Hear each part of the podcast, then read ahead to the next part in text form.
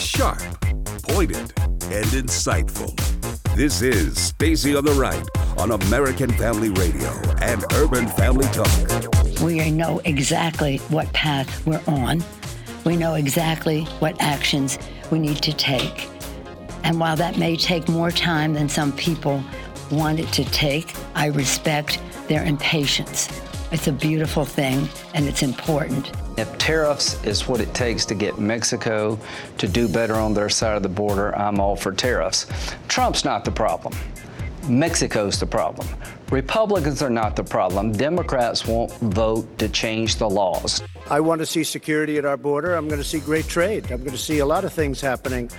And that is happening. And as you know, Mexico called. They want to meet. Secretary Pompeo is going to be at the meeting, along with a few others that are very good at this. And we are going to see if we can do something. And now, Stacy Washington. Oh, yeah. Welcome back. Guess what? We're going to chat with Peter Van Hoors, who is a writer for the Daily Wire. And he's got some interesting perspective coming up here. He'll be with us in the next segment. But right now, yeah, we're going to keep talking about, um, well, the G O P base and the kind of, we're waiting for this kind of hit to come through with um, the decision if the Democrats decide to impeach the president. Now, of course, it's fraught with some danger. And I have some audio from the award-winning Washington Free Beacon, the editor, Matthew Continetti. I have a little bit of audio from him, but I want to make sure we get to a couple of different things. Um, I mentioned this buzzing of the jet. Um, this this jet, well, it was a biplane intercept, um, and it happened near Syria. So a Russian fighter jet made a dangerous high-speed pass that um, that put the U S. Navy surveillance aircraft at risk during an intercept over the Mediterranean Sea on Tuesday. This is according to the U S sixth Fleet. But Moscow said its pilot had actually be- behaved responsibly. While the Russian aircraft was operation- operating in international airspace, this interaction was irresponsible, according to the sixth Fleet.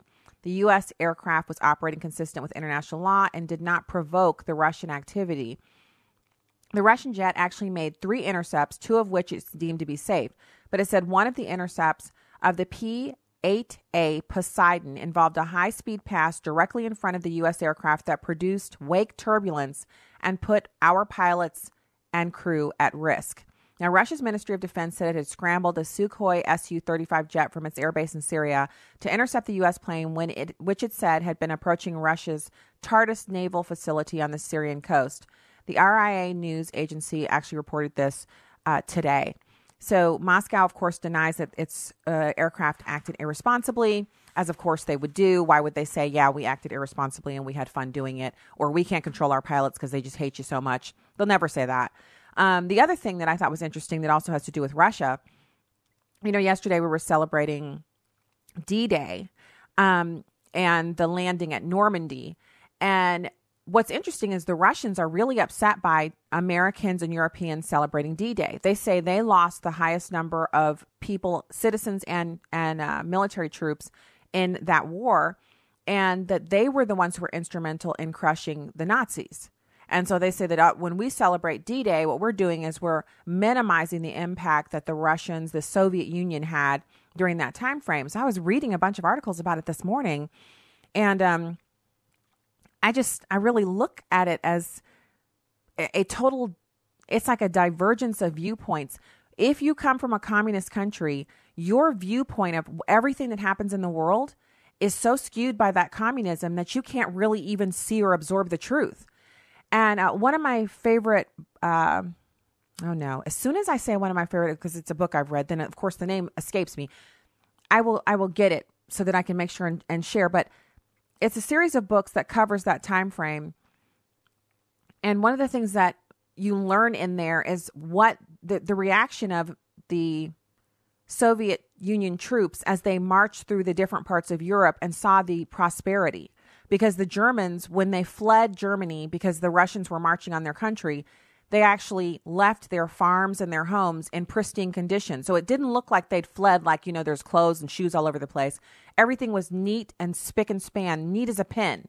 And the Russians, as they were marching through, were marveling and trying to figure out, why is everything here so neat? Why are these farms in such perfect order? Who who lives like this? They couldn't believe it because they were coming from such scarcity under communism. And I guarantee you this, this is what happens when, look at the Venezuelans.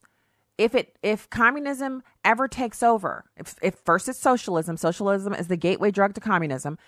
You get the socialism, you get the killing of millions of, of people, then you get basically the erasure of history. You can't have people remembering the good old days before socialism because then they'll never get to communism. So you have to change history. And then anyone who says, well, I remember when there used to be stores stacked up, you know, twenty feet tall, there was a place called Sam's Club where you could go in and buy a side of beef for two hundred dollars. That's where we were over the weekend. We went there to buy some lamb. And while we were in the store, we noticed that there was, it's basically a roast. And you would normally see a roast of this size at a restaurant at a buffet, but you can buy one at Sam's Club to make at home. I don't know. I, I have no idea what kind of cooking you have to be doing to, to this side. It was so big, I would have trouble picking it up by myself. And it was marked two hundred dollars and fifty cents. We saw that at Sam's Club over the weekend. The kind of prosperity that we have here, the kind of abundance, it's so outsized, it's almost unbelievable.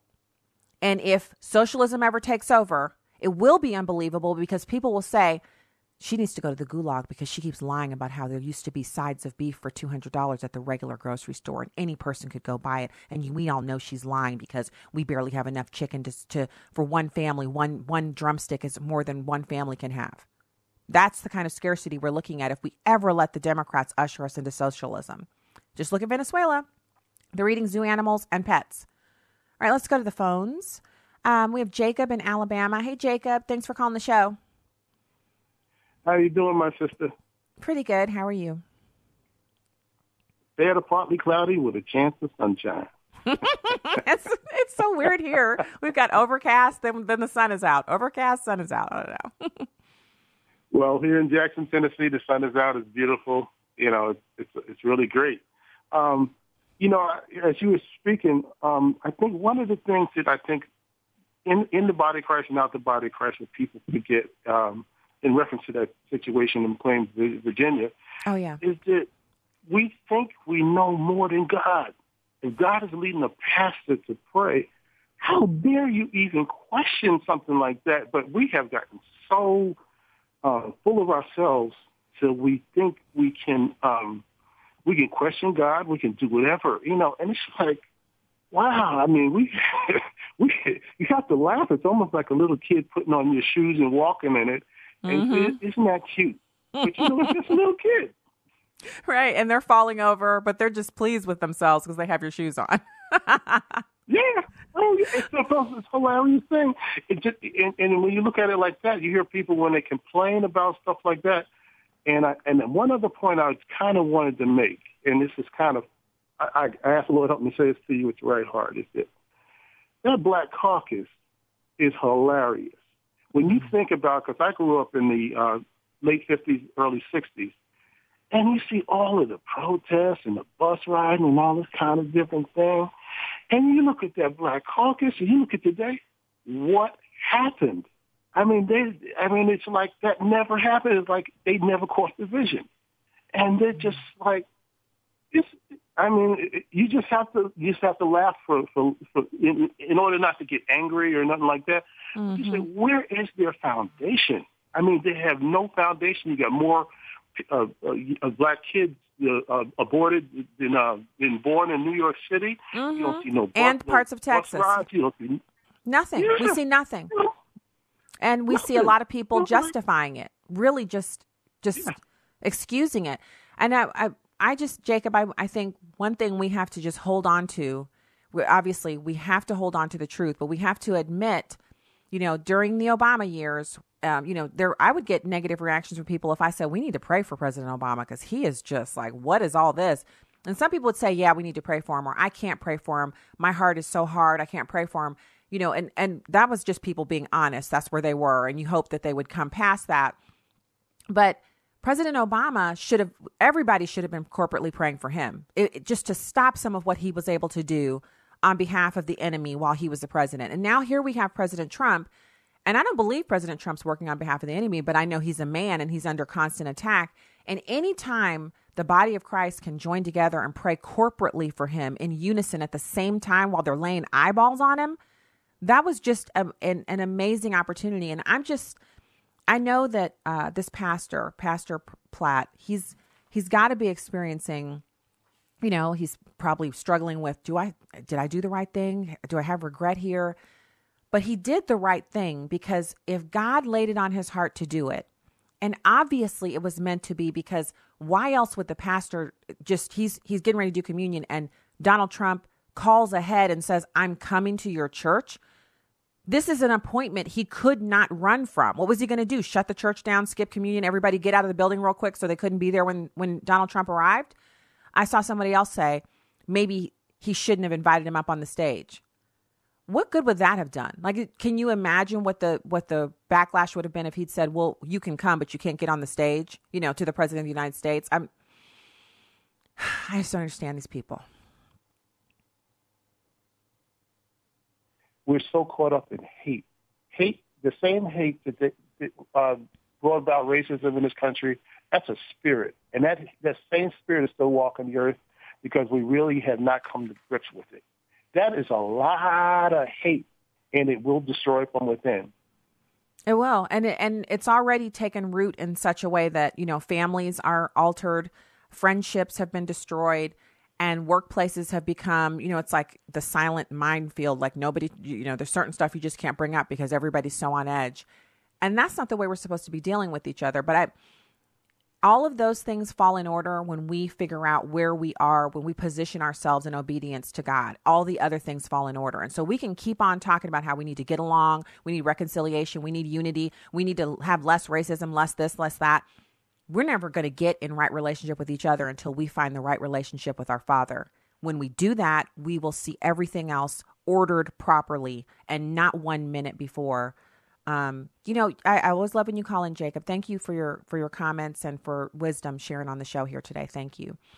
Um, I, I just, I don't want to, I don't want to discount it. I, this is a story that when I saw, cause Paula Bolliard was on the program last week. So, so first of all, we heard from Paula last week here on the program.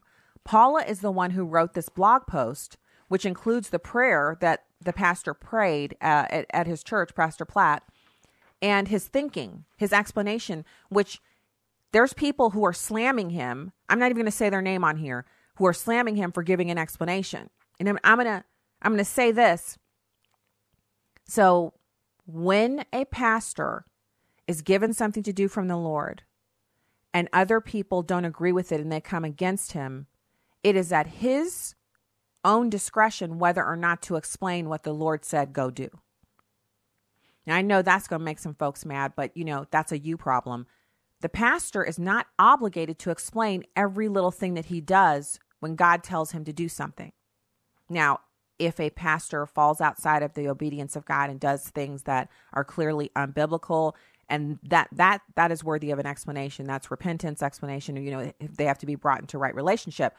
But if it's something as simple as praying for someone else. I mean, if we follow this through to its natural concu- conclusion, that means anybody that I don't like, anybody who's ever sent me hate mail, anybody who's ever crossed me, they're no longer worthy of prayer.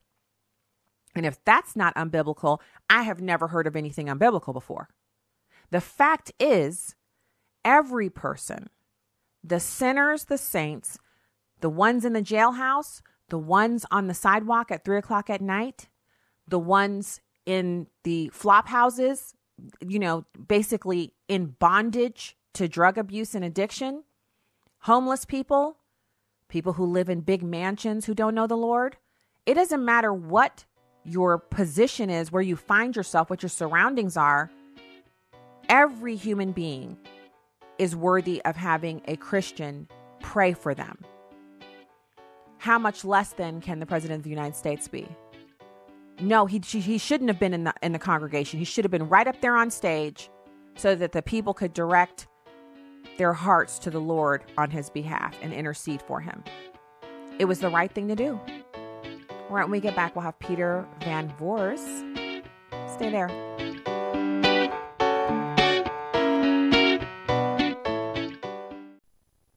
eighty percent of the time, an abortion-minded mother who views an ultrasound or sonogram of her baby will choose life. Here's the story of Candace. The sonogram sealed the deal for me. My baby was like this tiny little spectrum of hope. And I saw his heart beating on the screen.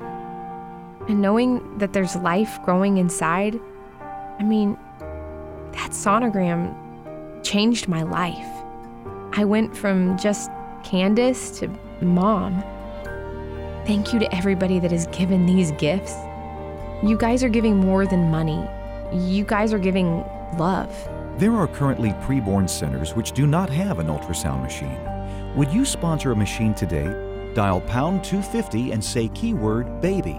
That's pound two fifty and say baby. Or go to preborn dot com. That's preborn dot com.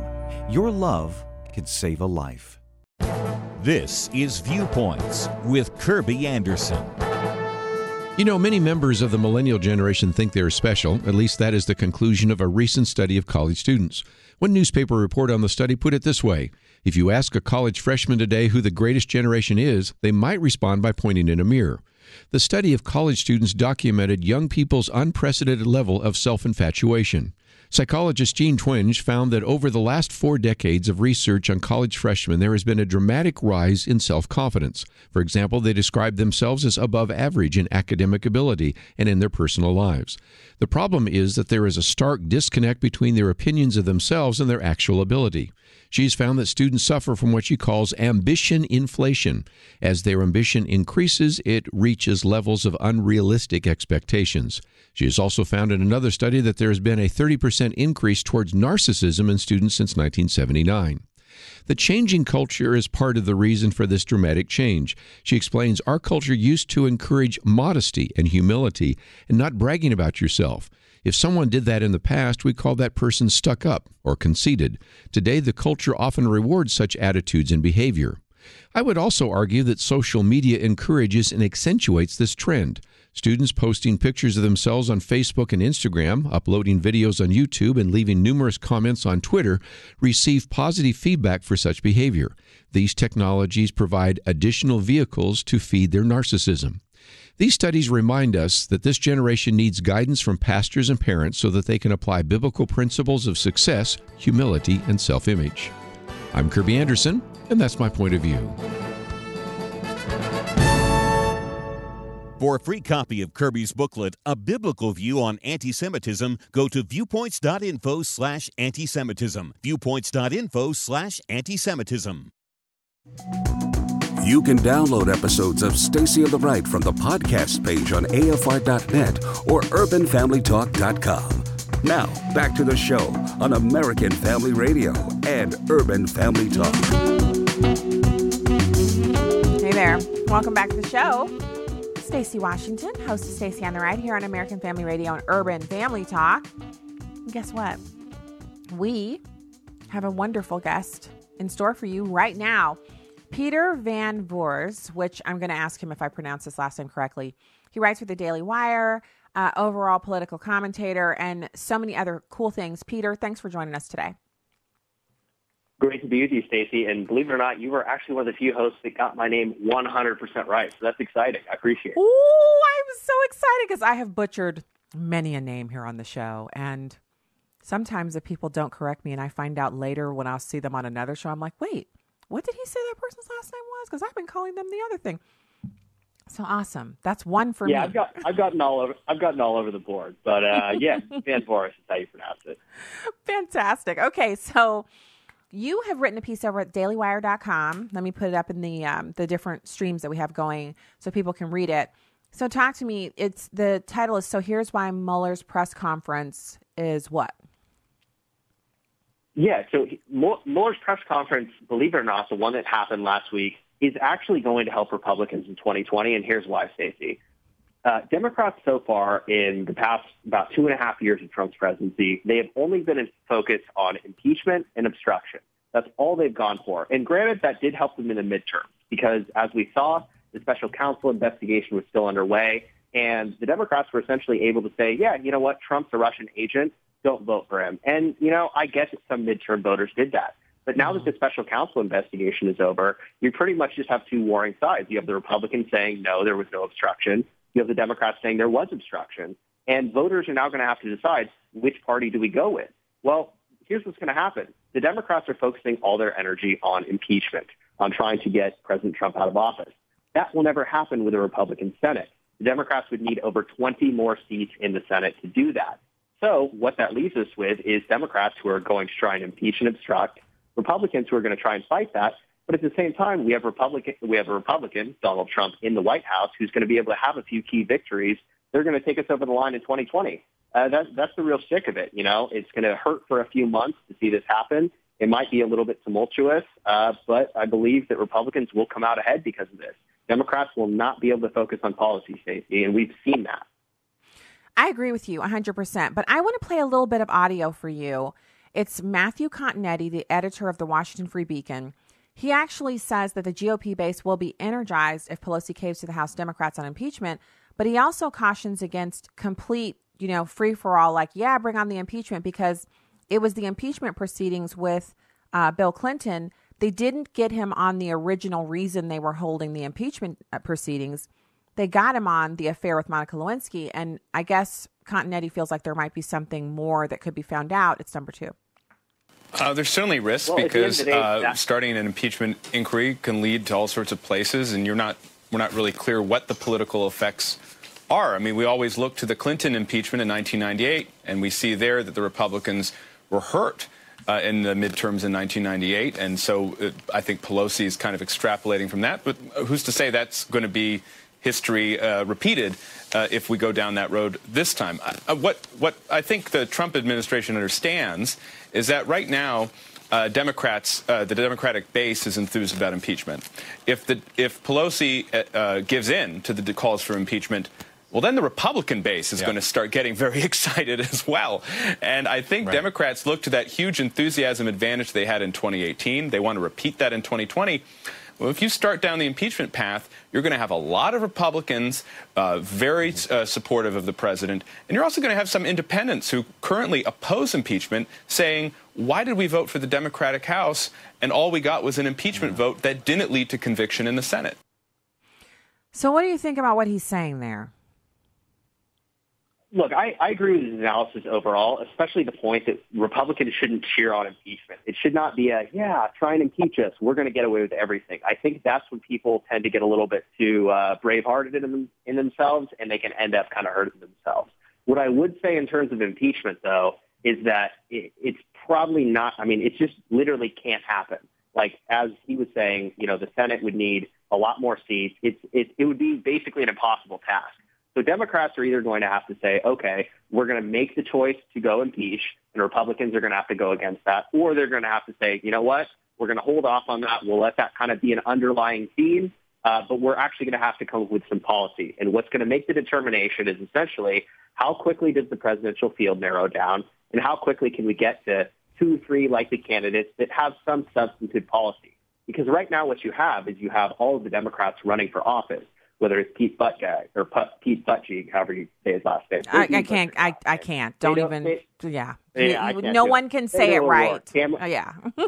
Nobody can get it. Uh, so you got Mayor Pete. Uh, you have Beto O'Rourke, who just came out today and said a couple hours ago saying that we should expand the Supreme Court to, you know, a gazillion more justices and add term limits to it. Basically, you just have Democrats right now competing for headlines. They're just competing for left-wing headlines. So if it's just more competing for left-wing headlines, in addition to some impeach Trump, they're just not going to have any policy. So, I mean, yeah, I, I think that Republicans should not try to get Donald Trump impeached. I don't think it would be great to be like the third president ever to only be impeached behind Clinton, behind Clinton and Andrew Johnson in eighteen sixty-eight.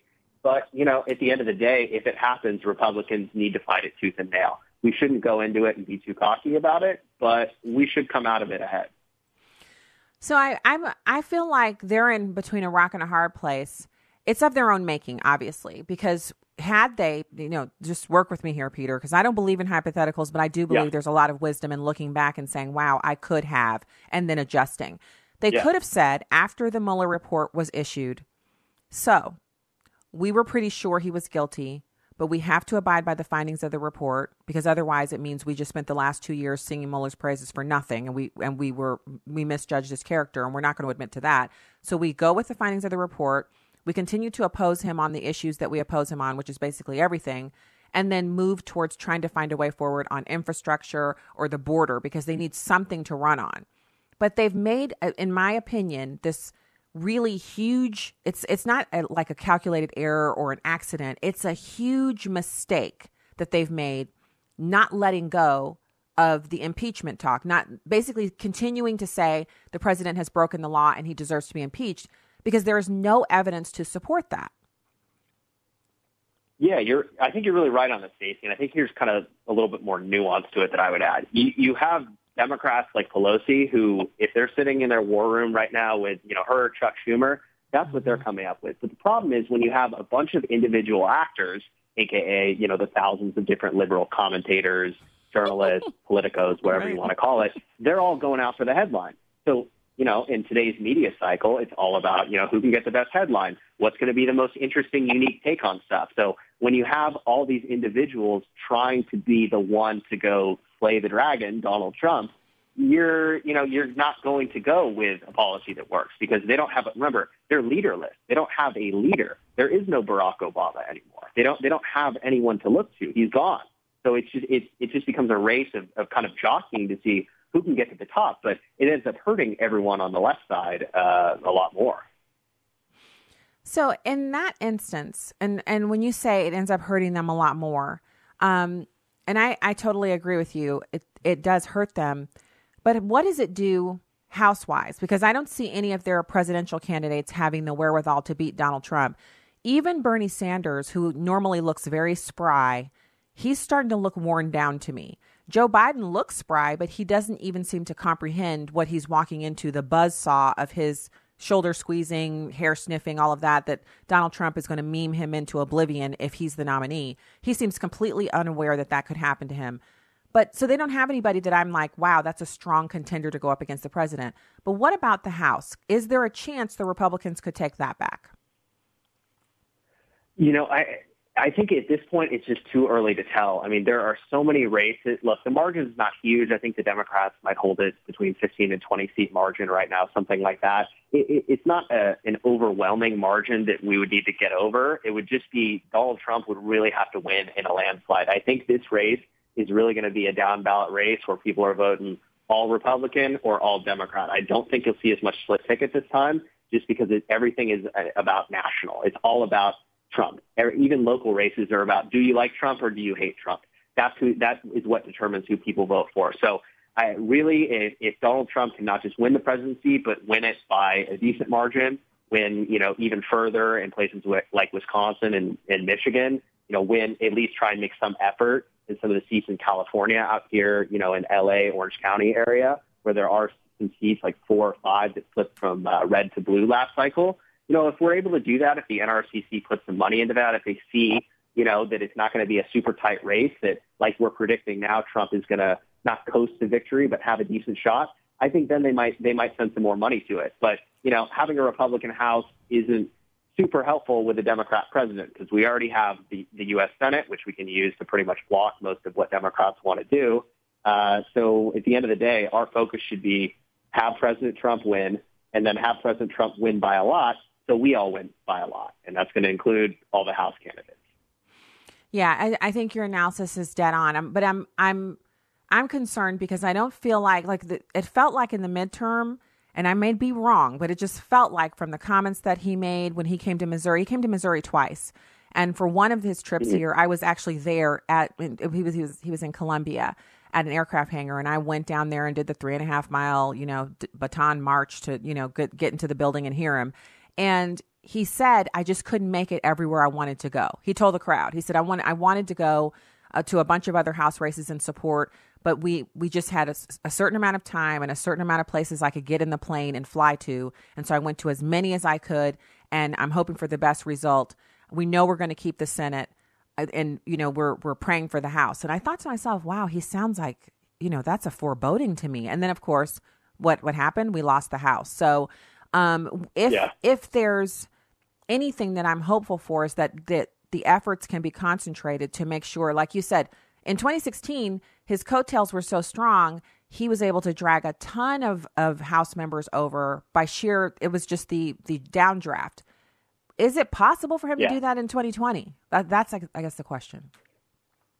I think it's possible, but here's what it's going to take, Stacey. It's going to take you, me, and every single person listening right now to tell themselves, you know what?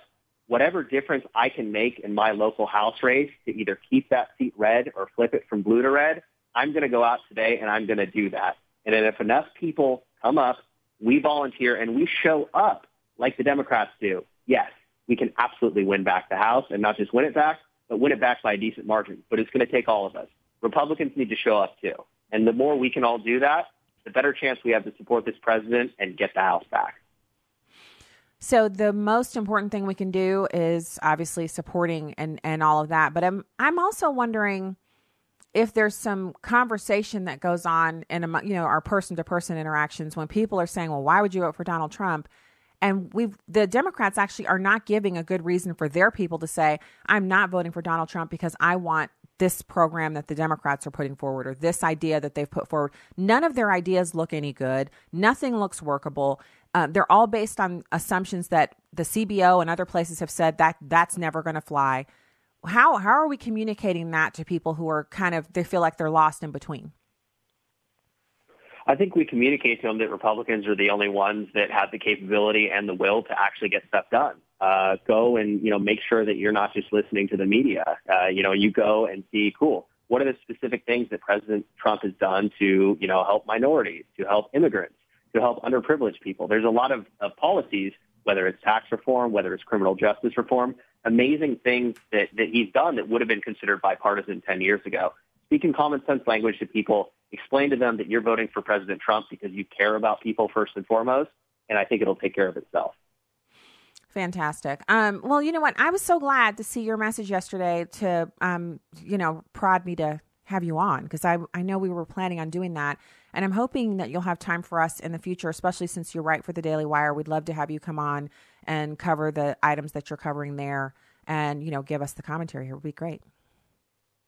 Absolutely, Stacey. I would love to join you again soon. Really appreciate you having me on, and we'll uh, we'll chat soon. Take care. All right, perfect. Peter Van Hoors, he's from the Daily Wire, the daily wire dot com. I shared the article on um, the live stream, so you can check it out for yourself, and I put it up on the Facebook page. So uh, definitely check out his. It's well thought out, well written, and after you've read it, you can kind of okay. you know, you kind of add that to your arsenal of things you're going to talk about. If, if you're discussing politics, it's nice to be prepared with a little something. Uh, so that was fantastic. We are going to be discussing breaking news. It's good news. The president has actually moved to end human fetal tissue research. Now, before folks get mad, the idea here is not that all research is ended. It's that human fetal tissue research is ended. So remember when, this was like decades ago, when stem cell research was a thing, when they would say, and I know it still goes on, but they would say we need to take the embryos of unborn babies and harvest the stem cells. And so there weren't enough embryos out there. They started off by using embryos that pr- people who had infertility issues would create a group of embryos and they would use them. They would get, you know, have them implanted and have a baby. But they would always make more than they needed. And so they were stored in cryo, cryo storage. And sometimes they would be abandoned, meaning the families would no longer pay for their cryo storage. And so medical researchers would basically receive those and use them for embryonic stem cell research. Well, after that, as they kind of ran out of those, that source of, of places to get embryos, then they started to create embryos, you know, so it's a, It's a test tube baby. They create an embryo and then they would use it for stem cell research. So the, the baby would be destroyed. So this was something that at the time, it was a huge problem. Americans from every political background were horrified by the idea of creating babies for destruction, for research. So what they did was they fought it. And now, decades later, we know that adult stem cells are actually the best for medical research. So now we're at a place where we can stop using fetal cells. We don't need them. We can do the research on adult stem cells. We don't. We, I just don't understand why we keep doing this to ourselves. Um, so we're going to, I'll, I'll share that news with you when we get back. Stay right there. I have two dogs. Sometimes when we go walking, they'll get a sticker in their paw. My dachshund will stop, hold up that foot, and just look annoyed because it has slowed her down and that she needs my help to get rid of it. The terrier, on the other hand, would rather limp along like, I'm okay, I'm just walking it off, than to stop for me to take that painful thing out of her paw. It made me think, we're like that when it comes to our relationship with God. We either have complete reliance on Him and turn to Him as soon as we have a need, or we go along suffering, trying to fix it all ourselves. I've done both. How about you? There's lots less pain and suffering when you choose to turn to Jesus right away. But maybe you've never made the decision to follow Him and don't know how to ask Him.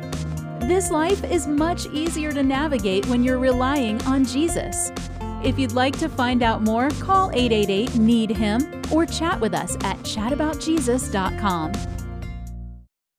Hi, friends. There's a new show in town on Urban Family Talk, nightly, seven p.m. Central. Join me, C L. Bryant, as we build the bridge to conversation throughout our great nation, the greatest nation on the face of the planet, the greatest success story the world has ever known.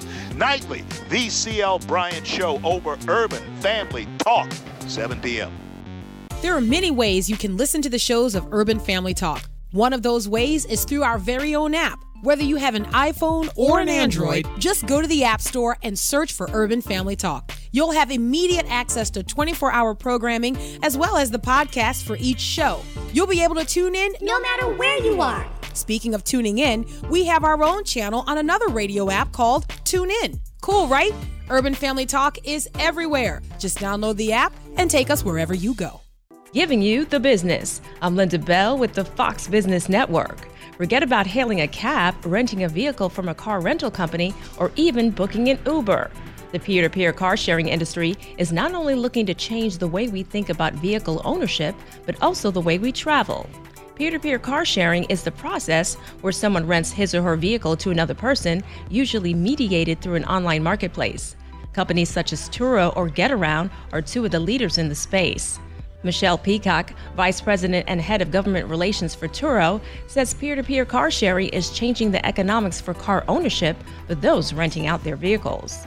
I think this is critical. twenty-seven percent report that they use Turo to earn money to pay off student loans or credit card debt. So what we're really seeing here is, you know, beyond just covering a car payment, but turning a car into an income-earning engine for American families. Giving you the business. I'm Linda Bell, Fox News. This is Stacy on the Right with Stacy Washington on American Family Radio and Urban Family Talk. I can tell you about a single heart cell, a myocardial cell in a petri dish in a lab at the University of Washington that will beat. All this is is evidence of electrical activity which happens in a myocardial cell. And so I think what the right has managed to do is somehow conflate a heartbeat with a soul or with personhood. And, and I believe that if people understood that this is just what a, a myocardial cell does, um, that that number, fifty-five percent, would probably go up to seventy-three percent, that anybody who is pro-choice would understand that that is just a gimmick. Wow.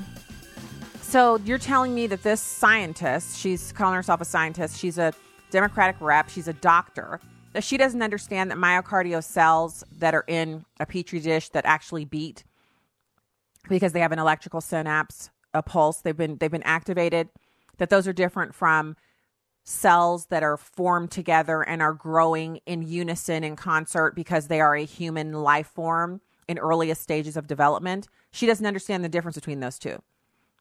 What she's saying is if she had her child on one side of the table and a petri dish with myocardial cells in the other, and someone said, which of these two do you want me to zap with one thousand volts of electricity? She'd be fine with them zapping her child or the cells in the in the petri dish because, you know, maybe no one, maybe she herself or no one of any importance had conferred personhood and a soul upon her child. You hear how ridiculous that sounds? It sounds ridiculous because it is ridiculous, and it is just as ridiculous as the comparison she just made.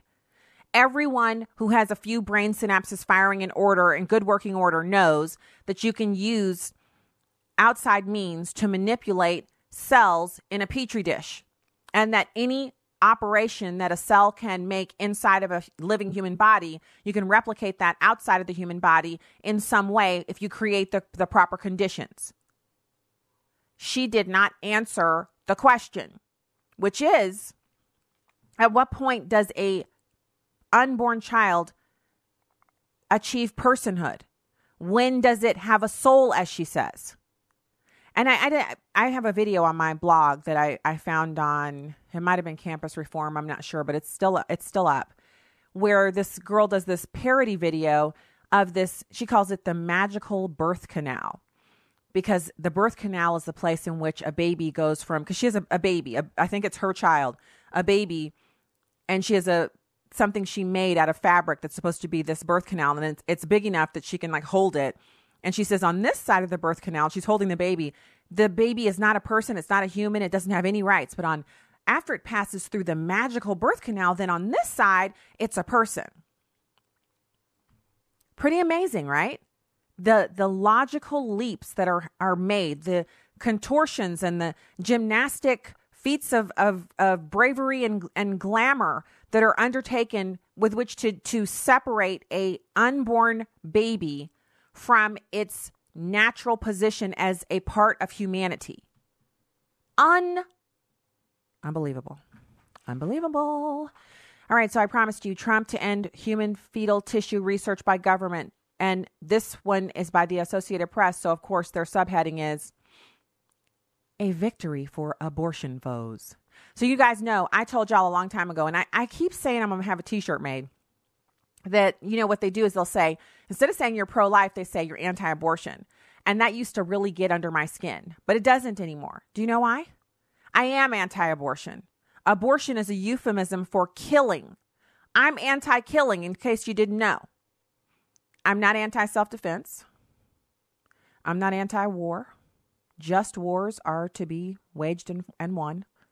But I am anti-killing, indiscriminate killing, anti-murder, killing for convenience. I'm anti-abortion. Absolutely. So, oh, and so if we'll take calls, we'll get to the phones in just one second. Let me just uh, give give this info here on this human fetal tissue ban that's going to come from H H S. Um, the call lines are open at eight six six, nine six three, two zero three seven, eight six six, nine six three, two zero three seven. So the Trump administration said Wednesday was ending medical research by government scientists using human fetal tissue, overriding the advice of scientists who say there's no other way to tackle some health problems, and this hands abortion opponents like myself a victory. I'll take it. Health and Human Services Department said in a statement that government-funded research by universities that involves human fetal tissue can continue, subject to additional scrutiny. The policy changes don't affect privately funded research, only the government's research. Fetal tissue is used in research on H I V, childhood cancers, treatments that enlist the body's hum- immune system to battle cancer, and the hunt for a vaccine against the Zika virus, which causes birth defects. The tissue from elective abortions would otherwise be discarded. Scientists use it to produce mice that model how the human immune system works. And these are the human, uh, the humanized mice that we were so horrified about last year. We didn't know what was going on. Now we do. All right. Good news. Thank you, President Trump, for doing that. Another good reason why we should keep praying for him. Yes? I, I think so. Keith in Michigan. Hey, Keith, thanks for calling the show today. Hey, thanks for taking my call. Sure. I was just going to passively just listen to the rest of your show until it closed out. But what ticked me off, what really ticked me off was hearing that comment of, from the scientist saying that the little heartbeat that you're seeing is the mitochondria. Mm-hmm. It's like, for one thing, my wife and I went through, I have a seventeen-year-old son now, and she calls him, his, or her, the kid's six five, weighs two hundred sixty pounds, mm-hmm. and calls him her little jelly bean, because we tried to get pregnant for over three years mm. before he came along. It was a struggle. We finally went to fertility clinics, trying to get pregnant, finally got pregnant, and it was a big surprise. We went in six weeks. She was six weeks pregnant. looked at his heartbeat, and it's like, that is not a mitochondria. I could see the heartbeat beating. Mm-hmm. It was an actual heartbeat going along. And it's like, that is not a mitochondria thing, because I know what that is. My kids have mitochondria disease, and we know that inside and out of what mitochondria can and cannot do. Mm. And it's like, no, that is not. That is a heartbeat, and that is a live person. It's like, no, you can't, you cannot tell me that's something different. I, I just, first first off, God bless the, t- the two of you, what you've been through, and that he's been able to give you children. But also, I really appreciate you calling in and sharing this with us, because it, there's nothing better. I mean, the facts are the facts, but there's nothing better than hearing you elucidate that from your own experience. I just, the thing that we're dealing with here, Keith, is evil. And so it, it kind of shocks us, and it angers us, and it makes us, we're like, wait a minute, that doesn't even make any sense. She said all that with a straight face. I watched the video this morning. I was I was horrified. I was like, I, what is going on with this woman? It's That's as if horrible. she's, yeah, it is. It is terrible. There's no way to really fully articulate the, you, you try to understand what she's saying, and there's no way to understand it, because she's making zero sense when she's saying that. There's one thing, you, you know, can put that, any you know salad in the petri dish. What? You know what it reminds me of is that one thing that is so amazing about my seventeen-year-old son, he is a history buff. He loves military history, and he's studying. He studied World War One. He's studying World War Two. He is telling me the atrocities, the horrible things that the Nazi Party went through and how it developed. So I challenged him. I said, okay, tell me, research it. Come back to me.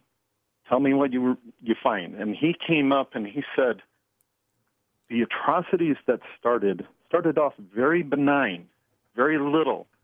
It was like, oh, this is just going to help our society. This is going to mm-hmm. help the German people. We're going to get rid of the unwanted of the, of the, not just the Jews. It just started off with the people who couldn't work, the people right. who were handicapped. They were indigent, and they made sick, them, disabled. Yeah. Yeah. And, and it, starting off with the little parts of the eugenics and saying, these are in, these are not humans. And it started off with that, and then it expanded. It was like, this is horrible. And he said, yeah.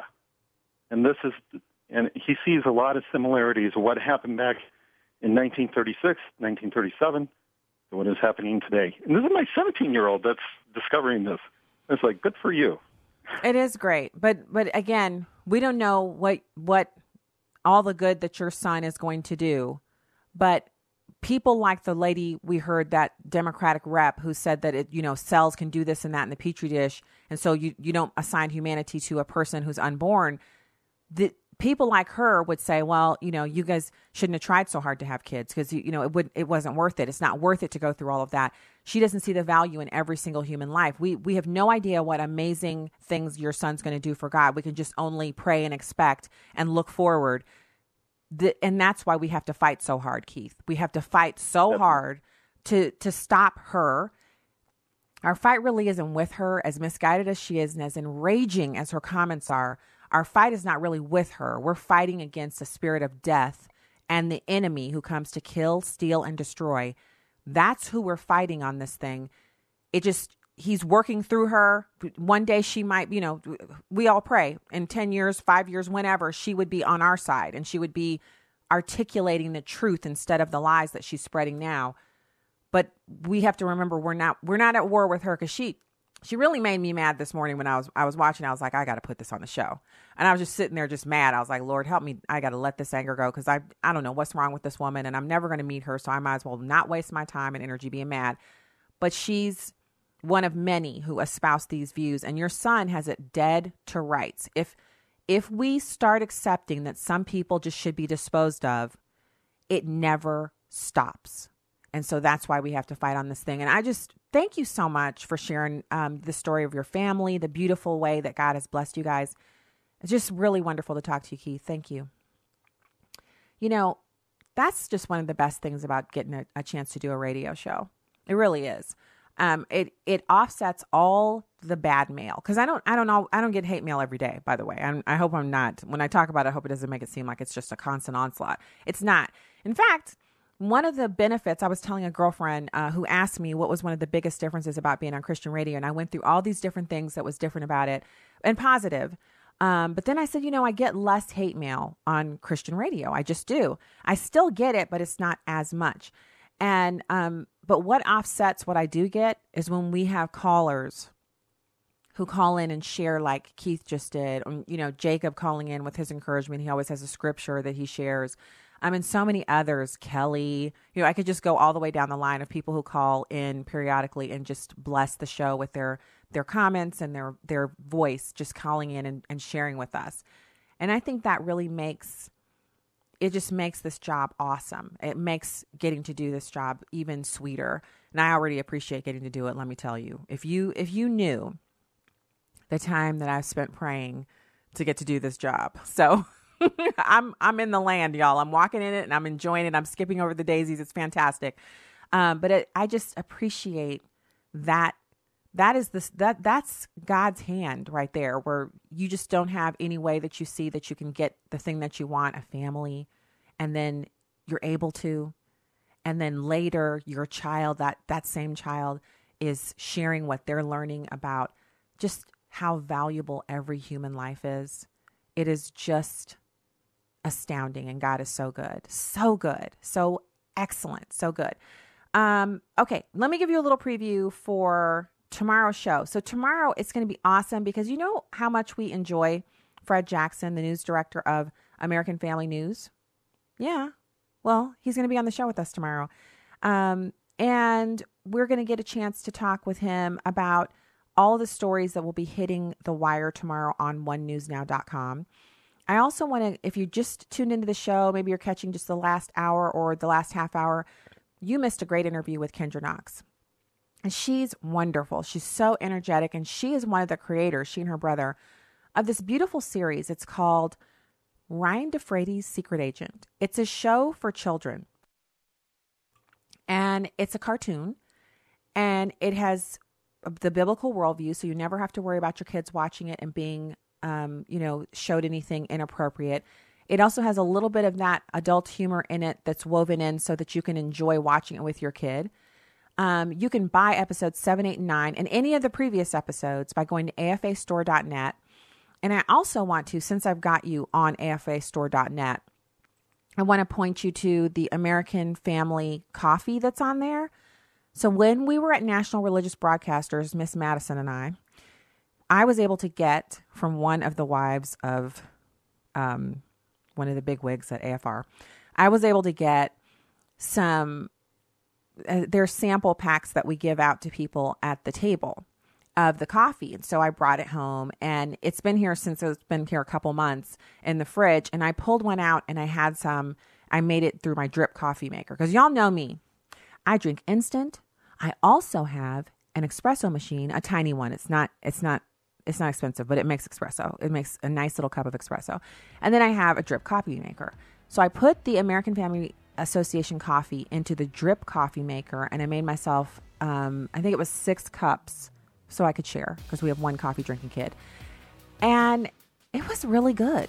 And you guys know I'm a coffee snob. I prefer Caldi's. Yeah, I prefer Caldi's. I really like a good Italian espresso, but this coffee was awesome. So while you're checking out Ryan DeFrady's at A F A store dot net, if you feel a hankering to get the coffee, give it a try. I liked it. All right, that's the show for today. God bless from the heartland. Back with you tomorrow. Stacy Washington.